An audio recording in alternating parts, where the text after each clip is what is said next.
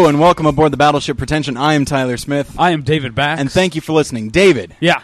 how you doing? Well, now I, I am a little worried about the uh, dishwasher. we spent we spent five minutes uh, assuring the guest that it was fine, and the uh, mic wouldn't pick it up, and then Yeah. it, just sort of. Just, the, the dishwasher was like, "I've got something to say about that. we'll see." Don't count me out. Now, now it's fine. Yeah, yeah. But for a second there, it was uh, it was gurgling loudly. All right. Speaking of gurgling loudly, Yeah, uh, we have a guest. as I mentioned. That seems mean. Uh, so, uh, so yeah, uh, who do who do we have with us? Oh, do you know? His, oh, okay. We have uh, we have filmmaker Gregg Helvey. Gregg, hello. You can say hi now. I'm waiting for my cue. That's your cue. I said right. your name. What, Hey, what, what Tyler. of a cue were you waiting, waiting for than your name? I don't. Maybe for the gurgling sink to end. and I'm just, you know, paranoid filmmaker about the sound on Oh, this- yeah. on on the set. Need Absolutely. a quiet set. All right, Gregg, how you doing? I'm doing great. All right. How are you? Oh, I heard. I already heard. I'm doing fine. So, all right. I Uh, guess, we, we should mention that, that Gregg and Tyler are friends and know each other, and that's why. Right? Yeah, you're yeah. acting No, so I'm not just fucking being weird. I'm not just being a jerk. Uh, I am, but it's to a friend, so it's okay. Oh uh, yeah, I'm I'm de- often on the receiving end of that. You are abs- absolutely. well, maybe if you stop anyway. Um, all right. So, uh, so Gregg, I've got some good news for you. Yeah. The good news is that your short film, Kavi, recently uh, wound up on the short list of nominatable films in the live action short category of the Academy Awards. Thanks. Congratulations. Essentially nominated to be nominated. right. Right. Yeah. I I found out on Friday afternoon. That's great. I actually got an email and it said, "Congratulations!" You know, I was just scanning it live action. I was like, I didn't apply for that film festival. And then, and then I look. Oh, it's like, oh my gosh, it's from the Oscars. It's like, woohoo! So you know, I did my little dance and screamed and jumped around the room and was really excited. Couldn't believe it. But this, oh, go ahead. Uh, no, you go ahead. But this is not your first brush with the Oscars. No, it's not. You have also won. We uh, won the Student Academy Award gold medal for um, best short narrative. Gold So- medal. It doesn't get any better than It that. was well, no, no, let's sweet. let's hold off on the Oh, right, on the right. talk Okay. about the Kavi accolades.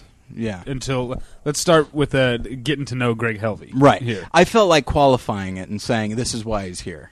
Sure, not just So- because he's a guy you know. Right, right. There's plenty of guys I know. Jason Eakin, for example, who that's right, Jason, you haven't been on the show yet. Again.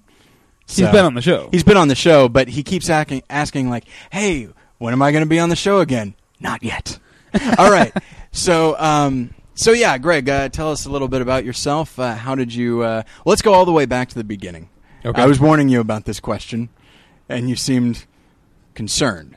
Are you ready? I'm ready. All right. Bring it on. So when you first uh, when you first decided that you wanted to get into film, um, what what brought about that decision? Like, how old would you say you were, and and uh, and how did you come to that conclusion that this is something I want to do with my life?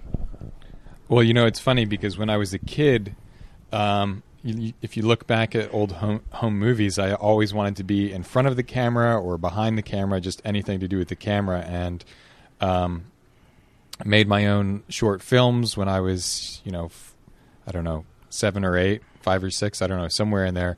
And then totally forgot about it when I got to high school. I was thinking about medicine. Uh, and then in college, I was thinking about um, maybe still medicine or travel journalism or foreign affairs, maybe diplomacy. And then um, my second year at UVA, I took a film analysis course and just fell in love with it, and everything clicked. And I remembered, oh yeah, this is this is what I love to do. So that's when um, that summer I went to NYU for a beginning film production course because they actually didn't have any production when I was at um, University of Virginia, and it was just fantastic. Um, actually, getting to make films on on Super 16 and cut mag sound, and I met a director through that and kind of talked my way onto working on her film set, and just it kind of snowballed from there. Always looking for opportunities to get involved with film uh, in any way that I could. Um, and then, excuse me, uh, are there any you know specific films or filmmakers that you can point to and say like this is this somebody this is somebody who really uh, kind of not necessarily shaped me as a filmmaker, but somebody who kind of inspired me. Like you look at their films and like those were the films that kind of stirred you the most to to to want to do this. Are there any that you can think of? Um, well, you know, the the films that I was first studying uh, in that film analysis course were um, Stanley Kubrick's films, Martin Scorsese, and Alfred Hitchcock, mm-hmm. and those were just you know so packed with so much just so much um, that it really hooked me and i loved the idea that films are the combination of you know the three things that i love stories music and photography Mm-hmm. and so that's really you know what drew me in and um, i think something else that really hooked me was later down the road, actually after UVA, I uh, uh, moved to England and taught at a boarding school for about three years. And I got a job on the side as a projectionist in a small art cinema Hmm. uh, down the road from the school. And I uh, got to project and see the 35 millimeter prints of um, Christoph Kieslowski's Three Colors trilogy Wow. and I just you know fell in love with those movies, and and I remember I was brought to tears by um, watching those because they were so beautiful and such incredible stories, and just you know just thinking how could I ever make something like that? How it's just yeah, it was just a very emotional experience. So it's hard to pinpoint exactly um, what in it drew me in, but um, yeah, that I I loved those films and his films, and he's kind of someone I uh, was really drawn to. Kieslowski. hmm Did you see? Did you see? Uh, uh, what was it called? Heaven, the one that Yeah, that he wrote, that Tom Tykwer directed. What did you think of it? it was okay. Yeah, I I mean- it, it's better than I thought it was going to be. I think. I uh, you know I, it's just a shame that he passed Yeah. so early. Yeah. Um, but uh, I you know I I loved the Decalogue, his Mhm. ten short films um, for Polish TV, and um, I got to see some of his earlier documentaries in a retrospective in London when I was over there teaching, and um, yeah, it was That's awesome. So after, uh, so UVA, then Mhm. England, then then what happened?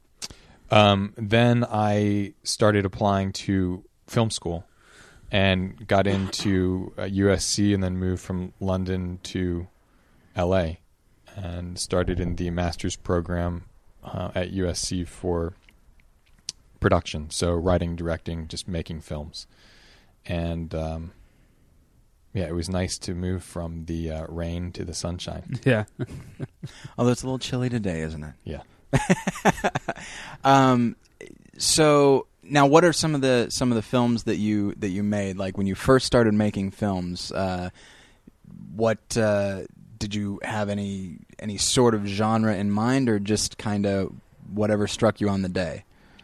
No, you know, it, it takes so much effort to make a movie that I really wanted to make it count. So, actually, I when when I first started film school, um, we had to make five short films in a semester, and the first the first couple films were pretty, I don't know, just stylized kind of exercises with you know with interesting stories, but my we had a mid-semester review and my professors were saying well now on your essay here you say that you wanted to make films about important social issues and things like that and but where is that we haven't seen that yet and I, and I told them I didn't think that you could really do that in short form I think you know you need a longer form to to tell stories like that and they really pushed me on it and I appreciated it Mhm. and so I started to reconsider how I approach even these short projects.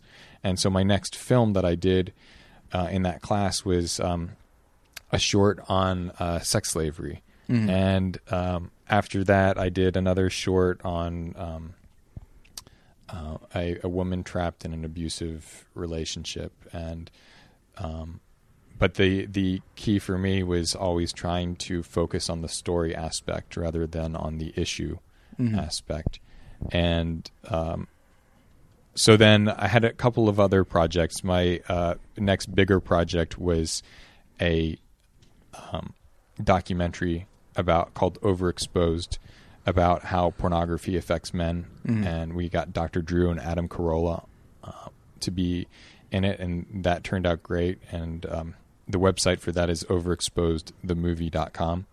Um, and then after that was I was producing a friend's film in Kenya. We he got the rights to a short story by a Kenyan author, um, and the film was called The Knife Grinder's Tale. And so we he, RL it's by RL Hooker, and he adapted the script, and then we went to Kenya and made this movie, and that was a great first experience to um, producing a fictional film with a large crew overseas. Um, so so yeah, and then uh, then it, when it was time to do my own film, my own thesis film, uh, I wanted to go overseas again. I wanted to raise awareness about an important issue, and so I um, did Kavi, which is about a boy in India who wants to play cricket and he wants to go to school, but instead he's forced to make bricks as a modern day slave. Sort of in- indentured servitude type of thing, right? Mhm. Yeah, Yeah. bonded labor. Yeah. And the reason I chose that specifically, we can get more into that later, but there's so much media about sex slavery and human trafficking, but not much um, talking about bonded labor. And bonded labor is the biggest form yet least known type of slavery. Hmm.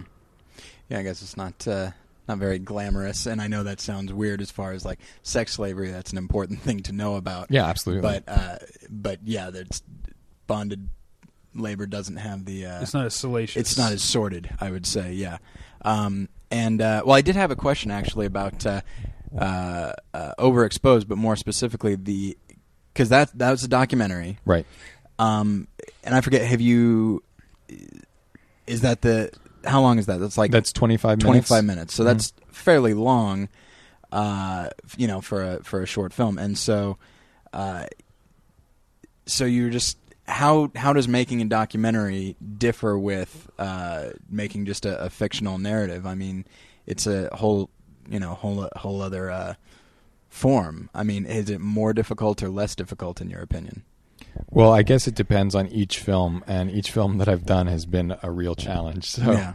um, for Overexposed, we only had um, one semester to do it. Okay. So, and we were only allowed to really shoot on the weekends, and you know, life doesn't only happen on weekends, Mhm. and so we really had to really make the most of it and do the best we could with very little time. And we, I think we only had about sh- six weekends to shoot, and we were able to shoot on a couple of weekdays. But it was a real challenge because you're also asking uh, men to open up about a pretty sensitive and personal topic. hmm And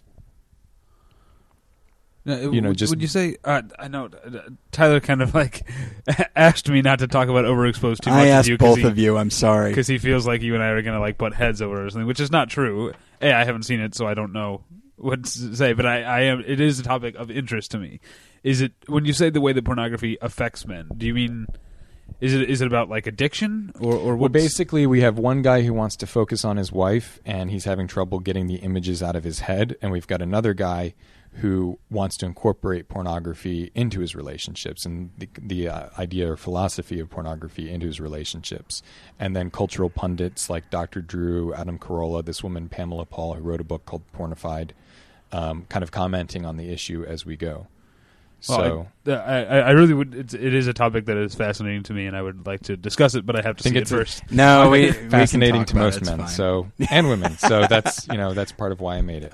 And but it I, I, think I, I don't. Never mind. Let's not exactly go into it because I think Ty, Tyler has like Tyler's given me given me the impression that you and I are going to fight over something, and I don't think that's true. No, I mean, I But, uh, w- will bring me back for another episode of ba- Battleship Pretension.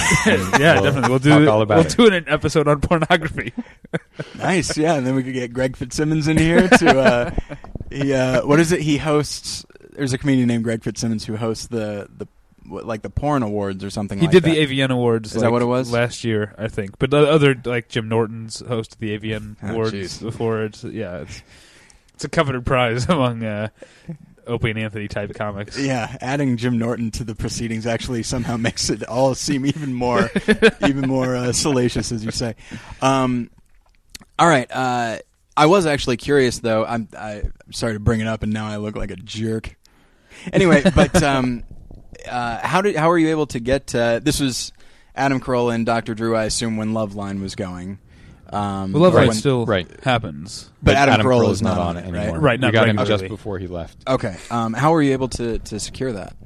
um, we it was we someone on my crew um, went to Dr. Drew's alma mater Okay, for undergrad and was able to connect with him that way and he was really gracious. I mean it, it took a long time to get to him. It was the very end of the semester. He was the last guy we interviewed. Um, i think it was on pickup weekend. And he gave us uh, you know a little less than 20 minutes Hmm. uh, right before the show start right before the show started. And we just you know went to town and it was a fantastic interview. You know it was this was my first documentary. And by that point I had learned a lot. So I'm glad that he was the last person Right. to interview and um yeah you know I mean the other thing that that made this uh film a challenge was some of the faculty weren't really keen on the idea um to put it mildly Hmm. but um, then to follow up on that, the other end of that question, you know, how does that compare with making a fictional film? Well, with a doc, you never know what you're going to get, and so it's kind of scary. Uh, with a fictional film, you still don't know what you're going to get, 'cause- so it's Yeah. kind of scary. yeah. um, but um, It, would- it would actually seem that that lack of control would be more scary on a fictional film because I guess because in a, you're in a- supposed to, yeah, yeah, in a documentary you kind of you go in knowing like let's see what we get and then we'll make a film out of it. Right. Whereas if something come, hap- unexpected happens when you've got this sort of like more meticulously planned thing, it would it could be more uh, anxiety inducing. Well, but you know, with Kavi, um, first of all, our shooting permit was rejected by the government of Oh. India, so um, we didn't know if if if authorities were going to come and and uh, deport me. Um, and it's it's in a foreign language. It's in Hindi. I don't speak Hindi. Um, we there were so many things that went into it. We can talk about it, I guess, further think down the kind of- show, unless Yeah, now's we're, the we're sort of time to do getting getting there to the let's let's talk about Kavi now. Okay. Well, um, yeah, I well, I first got the idea. You know, I didn't know that slavery still existed, and when I found out, it just blew my mind that there's more slavery today than the entire 400 years of the African slave trade. And a really conservative estimate is about 27 million people. Hmm. And I uh, first uh, went to um, India about uh, six years ago or seven years ago.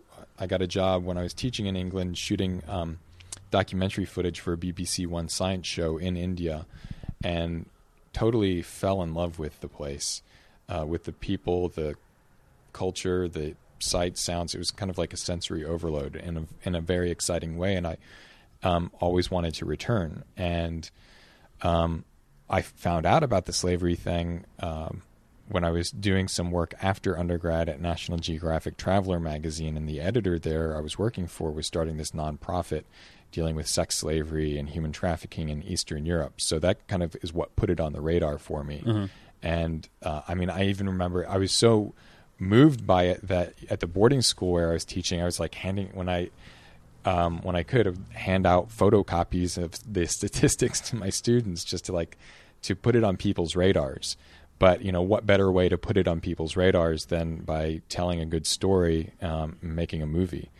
So when the opportunity came up to make this thesis film, I really just wanted to make the most of it, and also create a story that um, anti-slavery organizations could use to as a tool to raise awareness. Yeah. So that's another p- one of my goals with the film is just to get it into the right hands of the organizations who can um, gain support for uh, the work, the good work that they're doing. And so I started writing the script. I was researching it. I had read about these brick kilns in India Yeah, let me, let me stop you for a second. Like, did you did you choose India because you wanted to go to India, or is there is is that like is there more bonded labor in India than in, than in other places? Is it is is it more common there? I just I guess why India is what I'm Um, saying. India because uh, a I wanted to go back, fell in love with it, wanted Right. to go share that experience with an audience, and b because there is a lot of bonded labor there. But you know, slavery is a global thing, and Yeah. it's in every country. But um, there are a lot of these brick kilns in India, um, and logistically, it seemed easier to go make a film in India than any other country because it's got a great film infrastructure. Uh, Uh, there, there, there was um, a front page story in the New York Times about these brick kilns in China, but that's not an option, yeah, at least not now, um, for making a movie. But th- those are the two reasons. So I was reading a book about these brick kilns um, in India. It's called Disposable People, and it's about how slavery um, is kind of supporting the global economy. And so I was making, you know, cr- crafting this script based on research, but I decided that it would make most sense to go see this myself. So um, I started writing the script September 2006, and then went to India December 2006 for about a month, and visited about 20 different brick kilns around the country, met child workers, and really used that experience to make the script as authentic as possible. And you know, I remember I at this one brick kiln, um, I met this young kid. He was just hauling bricks back and forth, and uh, through the translator, I asked him how old he was, and he said he didn't know, either because he really didn't know because he had been working there for so long, or maybe all of his life, or because he was afraid that he was going to get in trouble with the boss um, for revealing that he was underage. how So- difficult was it to get into these these kilns? Well, um, I just kind of went, and I just kind of played the uh, curious college kid who is looking to learn about brick making in India. And I Yeah. had my camera and my video camera. I was just taking a lot of pictures and smiling and being very nice. And sometimes I would uh, have a taxi driver take me to brick kilns and I would just kind of wander around. And if I needed any translation help, um, I'd kind of do my best to use sign language or whatever Right. um, or call someone back in Bombay who spoke English and have them translate on the telephone. Um, So but- this this but uh, but each of, one that each one that I went into, uh, how easy was it to actually stay there? That was a different story because a lot of places didn't want me there, and it was you got, it was, got a bad vibe, and we were quickly asked to leave. I was there with my with my brother Joe, and um, other places seemed totally legitimate, and it was uh, everyone was really nice. The kids had just come back from school; they were in their school uniforms, so you could tell um, one way or the other, or you got a feeling whether it was legitimate or not. Right. Well, let's talk for a second. and Move away from the uh, the social aspect and just talk about the filmmaking aspect because Okay. I, I watched this about an hour ago and it, it's a really well made film. It- Thanks. It's, it's very good. Uh, it's for those just it's called Kavi K A V I. Uh, we talked about what it's about, but um, let's start with just the filmmaking progress, process, starting with writing it. I mean, you knew you wanted to set it in India; it would be in Hindi. You don't speak Hindi. Obviously, you're writing it in English.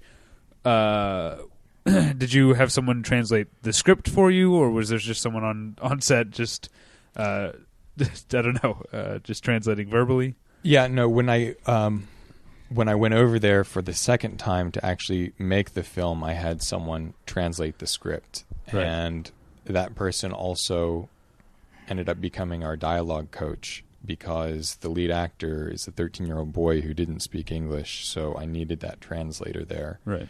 for, to give adjustments and things like that. So uh, that's how we did that part. Yeah. What, what? I mean, you went over there.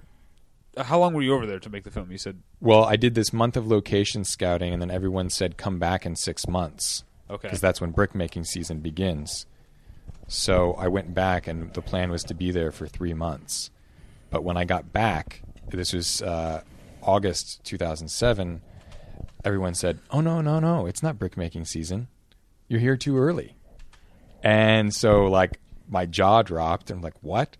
So what ended up happening was we had to kind of find a dormant brick kiln and bring it back to life and hire brick makers from another village to come in and make the thousands of bricks and um, to add insult to injury it was monsoon season and the monsoon would not end.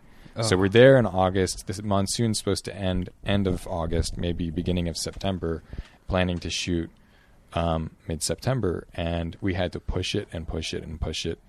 So we almost actually had to cancel the shoot. Um, but there was finally a clearing in the rain. We got the 60 person crew out to the village and we just hustled to to strip all the green vegetation out of there because it was just covered in green and we needed a warm red kind of hot color palette. And so we cleared it all out in two days um, brought the actors in and instead of um, wor- filming in a, in a, a working brick kiln like we originally planned we just had to create our own brick kiln. And so we brought in all the extras from the village and um, like i said we hired the brickmakers and uh, we condensed our shooting schedule down from about 10 days to seven days and just hustled. And two hours after we wrapped the shoot, the rains came back, just Oh, pouring wow. through the set. So it was kind of a miracle that we even finished it. Now, when did you you you went first to do the location scouting and then came back to make the film? When did you when did you do the casting? The casting was when we got back to India. So we got back, discovered it wasn't brickmaking season, continued ahead, crewed up, uh, did our casting for about six weeks, Uh-huh. and uh, then we did about three weeks of rehearsals. It- the casting was a little less than six weeks, and then three weeks of rehearsals. And actually, the nice thing about the monsoon was that it gave it, it gave us more time to rehearse. And then we ended up shooting um, mid October of 2007, and I was back in the states in November.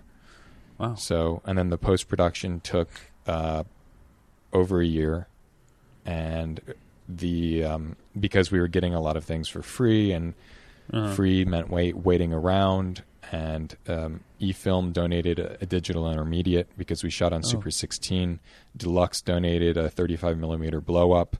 Um, we ended up getting a free sound mix at Sony Pictures because we kept on losing our sound mixers. And this guy, Kevin O'Connell, who's been nominated for 20 Oscars, uh, I asked him to be my sound mentor. And so he was able to get us a free mix with this guy, um, Christopher Barrick, who was great. And um, Kevin actually did the last pass um, with us on the sound mix. So, but that all took that all meant waiting Yeah. around. So in total, it took two and a half years to make. So I'm looking um, at the back of the DVD and just the, the, the credits. There's a there's sort of a healthy mix of, of what seem to be Indian names and what seem to be sort of Western names. Mhm. How many people did you bring with you? I mean, Um, my wife, who is then uh, my girlfriend, came Uh-huh. over for the first three weeks to help with some pre-production, and then um, I brought over my cinematographer John Harrison, and then my sound guy Gentry Smith.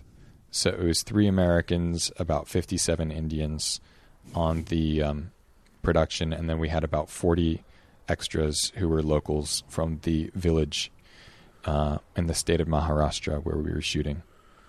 well, I'd say uh, uh, just my opinion is definitely worth bringing over that John Harrison fella because it's a really great looking Yeah, movie. it's gorgeous. and uh, I would say, yeah, alongside yourselves that John Harrison and and, uh, and one Chris Witt, whoever whoever that is, the editor, d- Oh, deserved all equal kudos because it's a really well put together film. They were amazing, and you know we had a fantastic crew, and that's part of what makes it makes the film what it is. And um, Chris Witt kind of came in at the last minute. We had another editor um, that didn't work out. Chris came in. He assembled the whole film in a day and a half, I think, which was ridiculously fast.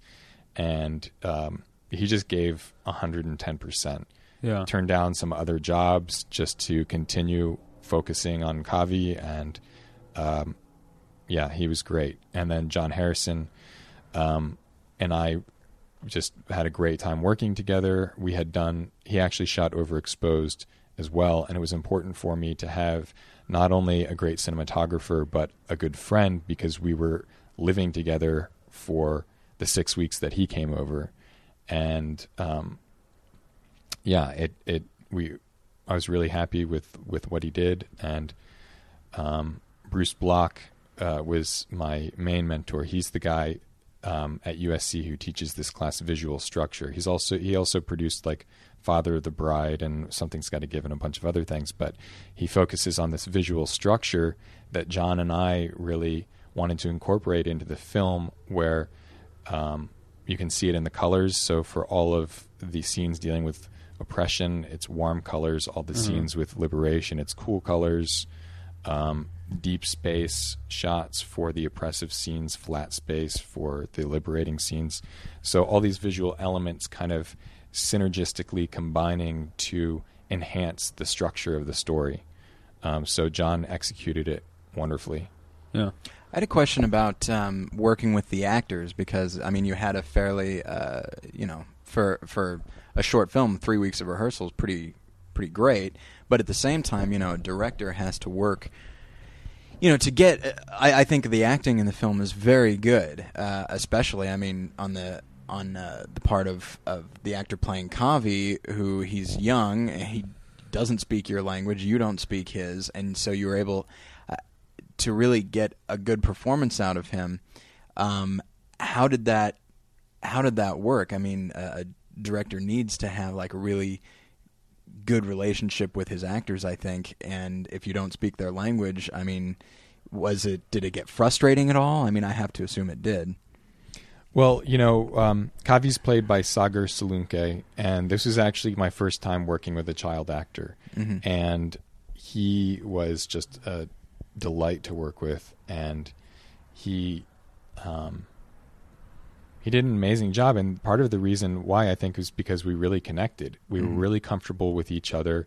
We were looking for we were we did so much casting for finding the lead role, and we auditioned Bollywood act, child actors, um, kids from an after school program from the slums, and but you know none of none of them were really working. And and when Sagar walked into the room to audition, we just smiled at one another and just really connected, and um, we just really hit it off, and we were able to even though we didn't speak the same language we were able to communicate in in other ways and we kind of had an understanding. I did i learned a little bit of hindi and he learned a tiny bit of english but we were really just relying on the translator to facilitate that that conversation.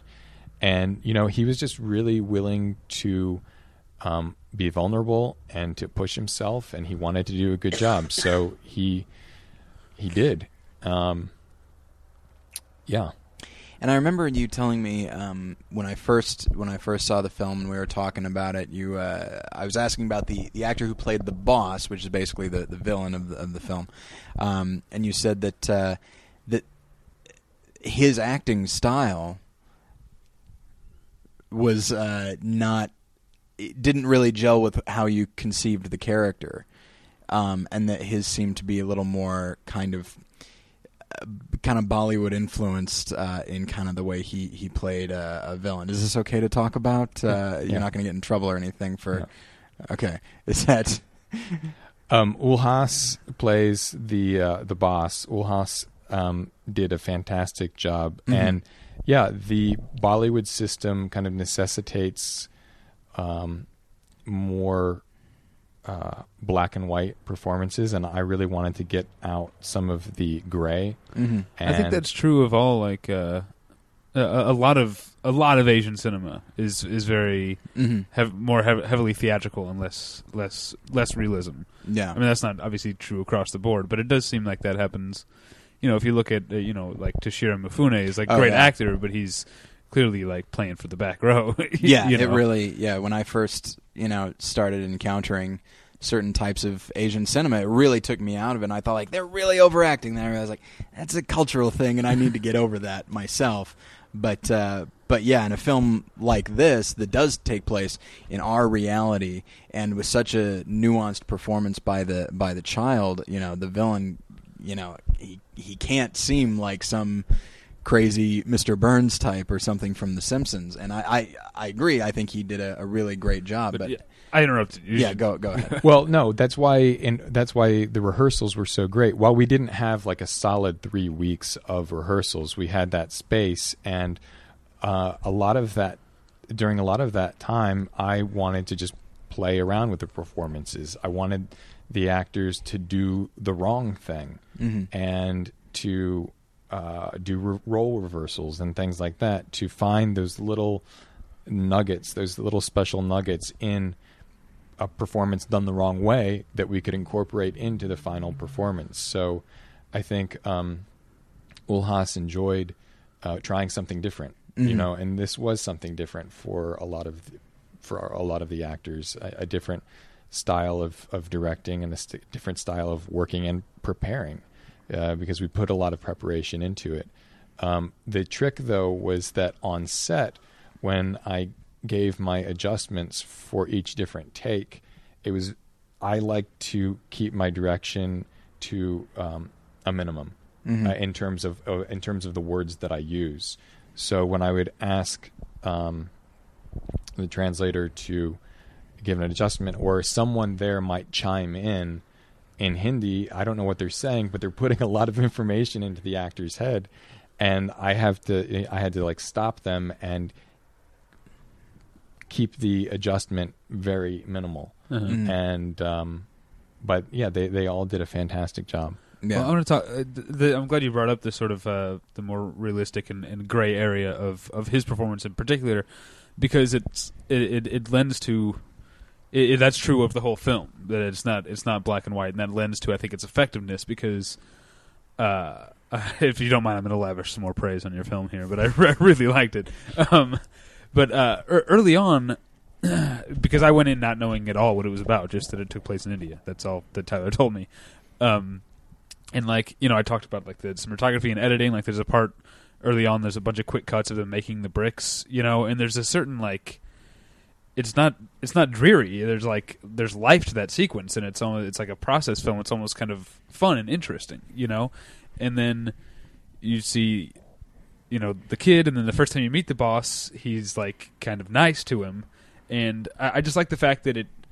Not if you not if you don't know going in, it it just sort of dawns on you that it's slavery. It's not Mhm. it's not like that from the beginning, which I think is is a is a it's probably a good entry point if you're using this as a as a tool. You know, if you want to really get to people, it, it's going to make it seem more realistic. You know, because that's probably is the way it is. I, I don't know. Is that how bo- bonded labor works? I mean, no one are people born into bond, bonded labor, or or is it?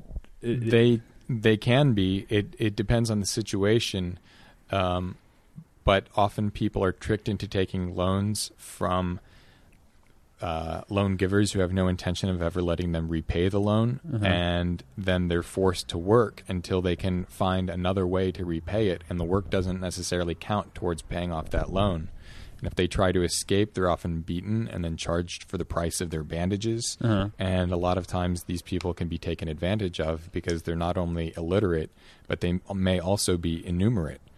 And so it's kind of an endless cycle. And if that uh, debt is never paid off, then it can be passed down through generations. And this can be something as small as a $5 loan or even less. Um, and if they do ever escape, then the uh, owners of these facilities will go and get their extended family Oh. of the slave that escaped and force them to work in their place. So oftentimes there are no bars, and like one of the taglines for the film is "Not all prisons have bars." uh, because there are other means of keeping people oppressed and working and enslaved. But in terms of how we started the film, that's all. I, I, I, wanted to show that there's more than meets the eye in these situations. Often, as Westerners, Westerners, we might look at at a family working in a situation like this and just assume that it's a cultural thing. But if you actually look into the details of the situation, it, it may be darker, even though it has um, uh, a different facade. Mm-hmm. And you know that's also why we didn't start the film with any music because we Right. wanted it to feel like we were taking an intimate peek into this very real world. And if you start the film off um, with music or with uh, a very shocking situation, it doesn't leave much space. Right. Um, it doesn't leave much for you, uh, much space for you to progress. So I just wanted to create that kind of progression in, in the film. Now, um, this is actually going back a, a little bit, but uh, at what point in the process did you decide that you wanted the film to be from the perspective of, of a child? Um, fairly early, or Yeah, uh, pretty early on. okay, Actually, that right at the beginning. Okay. I mean, just the the concept of a child who has to work just Right. broke my heart, Yeah. and I wanted to share that with people. okay. Um, well, I guess we're getting we're getting at, uh, getting on in time, so I think yeah, we've uh, talked about the, the production. Let's talk about what's happened since you completed the film. yeah. Oh well, first I just wanted to give a shout out to my composer Patrick Kirst also because he did an amazing job, and we're working with a sitarist Right. named Paul Livingstone who um, I, I just love his cue uh, during the brick moving sequence, and the, the two of them did a great job, and that was actually a real tricky point because I found out that ninety five percent of Indian music is improv. and um, so it was a real challenge you know, making that happen. Um, in terms of what's happening now with the film, it's it's been a really exciting run. Um, we, uh, you know, the the big thing that happened early on was the Student Academy Award, and that's opened up some doors. And now, um, yeah, just found out on Friday that we have been shortlisted for the Oscars Yeah. Yeah. for the short live action category. E- And- explain the Student Academy Awards because I don't really know a lot about Student that. Academy Award. Is, the Student Academy Awards is uh, for students. It's through the Academy Right. of Motion Picture Arts and Sciences, and it's. I think this year there were about 600 students that applied, and from film schools across the country and around the world, and um, they whittle it down. They go through several selection processes, and it ends up being um, three winners from each category, and each category has gold, silver, and bronze. And you won the gold. Yeah, we won the gold. Gary Oldman gave me the award. It was pretty cool. That's awesome. There's a there's a, a ceremony. and- yeah, there's a ceremony at the academy. They You wore screened the- tux, I imagine. Um, no, I, I wore a suit though. um, and they screened the winning films in the theater, and man, it was just an amazing experience. And they, the Academy actually puts on this whirlwind of events throughout the week. Like we had a meeting with the Writers Guild, with the um, American Society of Cinematographers, dinners with the uh, Board of Governors of the Academy and other Academy members. So it was just uh, an amazing experience. so now, if you get if you end up getting nominated, you'll you'll attend the Oscars, yeah, right? will, will you do me a favor and rent a tux? I'll see. We'll chip in if you want. We can, you know. Um, now, uh, so you've so you've gone to like all kinds of film festivals, and so there's and you've been honored, you know, uh, several times. But uh, something I was curious about, you know, people seem to be very aware of you know the artistic achievement of the film. Um, how about the social element? Like, ha- have people, how have people responded to, you know, because you said that you kind of want to make a difference with this film. You want to get an issue raised where it wouldn't otherwise be. And how has that? Uh, how has response been to that? Have Have you gotten people saying, "Wow, I didn't even know about that"? I mean, how has that worked out? It's been pretty exciting to see the audience's reactions. A lot of times people don't know that this exists, and it's um, a great opportunity for them to do something about it. So uh, it's also encouraging to hear the forward-thinking questions after screenings if I'm there for the Q&A where people want to know what they can do. And the best thing they can do um, is support these anti slavery organizations that are actually fighting it and trying to end it. Mm-hmm. So if you go to the website, kavithemovie.com, you can find a list of some of the organizations who are uh, combating uh, modern slavery. And um, I'm also trying to partner with some of these organizations so that they can send the DVD out, the DVD out to raise awareness and thinking of other creative ways that we can um, you know, do our part. And then now, I believe it's is it this week or next week? You're actually heading to Washington D.C. Yeah, next week. And uh, what are you doing there? Um, I was invited to screen Kavi uh, on Capitol Hill for the House Committee on Foreign Affairs. Wow. So yeah, we're really excited about that, and so we're trying to get organizations there. We're trying to like the people who are organizing it uh, organizing it on Capitol Hill are already inviting their people, but it's it will be open to the public. And I'm trying to get other organizations there. I'm trying to get some press there. Really, you know, anything that we can do to make the most of it because it is a worthy cause and um, people enjoy the film and it's a, a different way of raising awareness. Now, you also have uh, a feature length version of the script, and that's all worked out. That's done. So when when when the right person sees the film and they say, "I want this only longer," you're all I got ready. it. You got it all worked out. Well, I'm doing a we're um, I'm doing a rewrite on the script right now and polishing, and um, I've got some other script ideas, and I'm looking for other ideas to turn into scripts. So Mm-hmm. if anyone has anything, let me know. But yeah, the the uh, the feature the feature length version of Kavi, I'm really excited about, and um, Now, if you were able to do the feature length, would you uh, would you adjust for the fact that uh, your lead actor is a couple years older now, or would you have to recast? well, I would want to get Sagar in there somehow, Right. Mhm. and uh, and the other actors as well. But um, we might have to make some adjustments. Yeah. But um, yeah, Well, I'll tell you what, David and I, we've got a concept for you. Back in college, David and I were trying to think of, you know, what would be the biggest moneymaker. And uh, we had come up with a, a concept where the mob has purchased a baseball team. I can't believe you're giving away.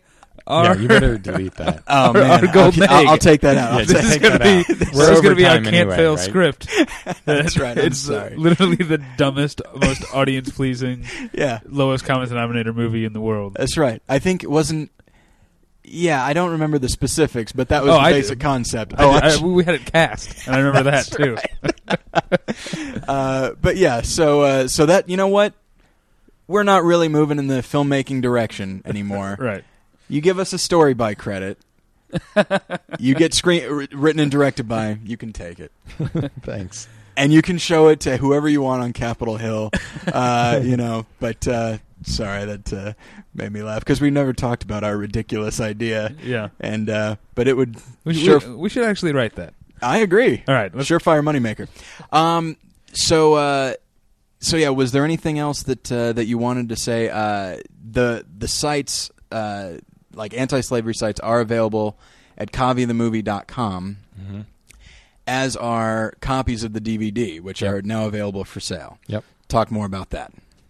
Uh, well, we've just got these DVDs made, and Mhm. they're ten bucks, and um, you can see a trailer uh, for the movie on the website if you're curi- if you're curious about it.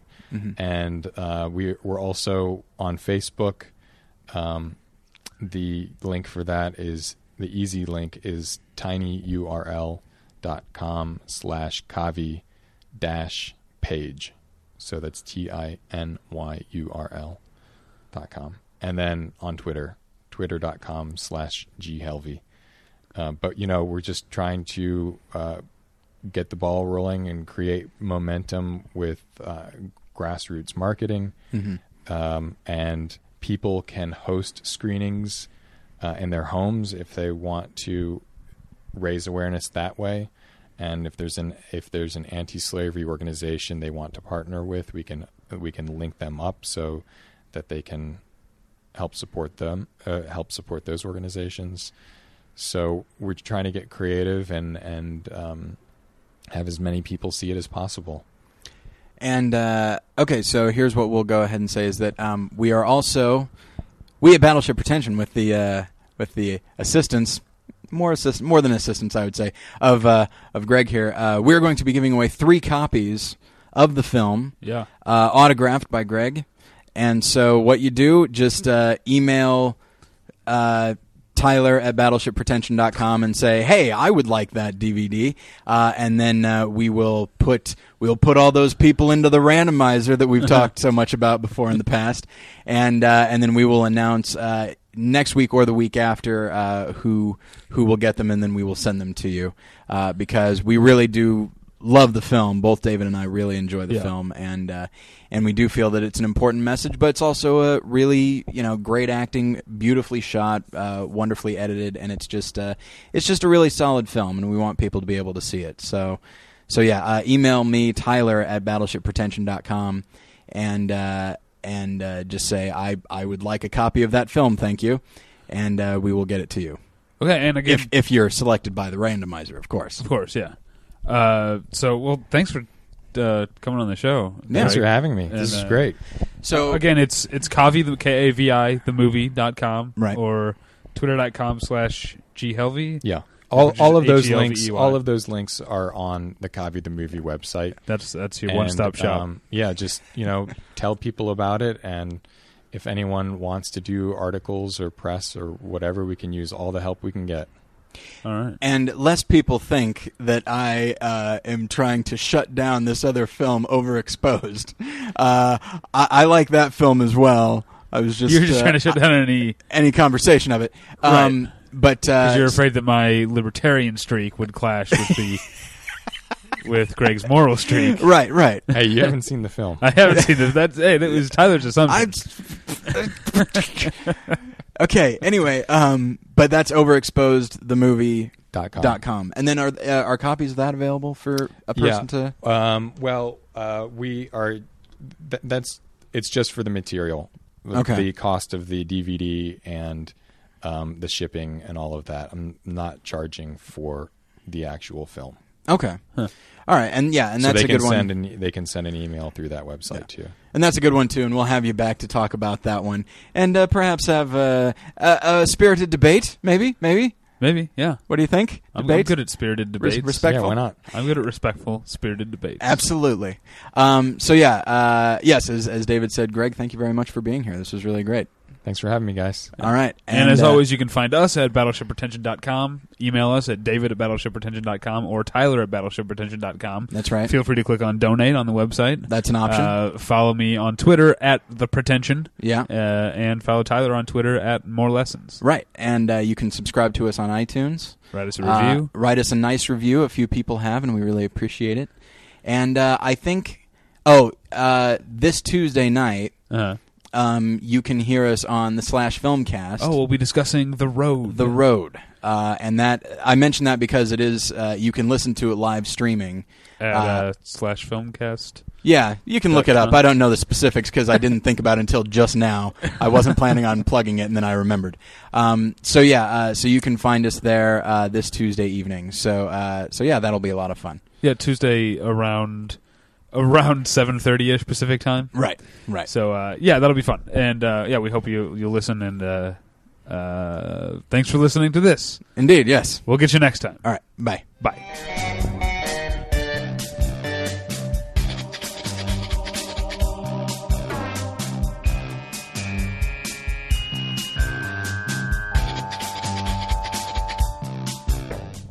Testing, testing, one, two, three. Abracadabra. One, two, three. One, Come two, on. three. All right. Check, Testing. check. Hello, hello. No, it's my turn now. Testing. Check, check. No. check, check. Hello, hello.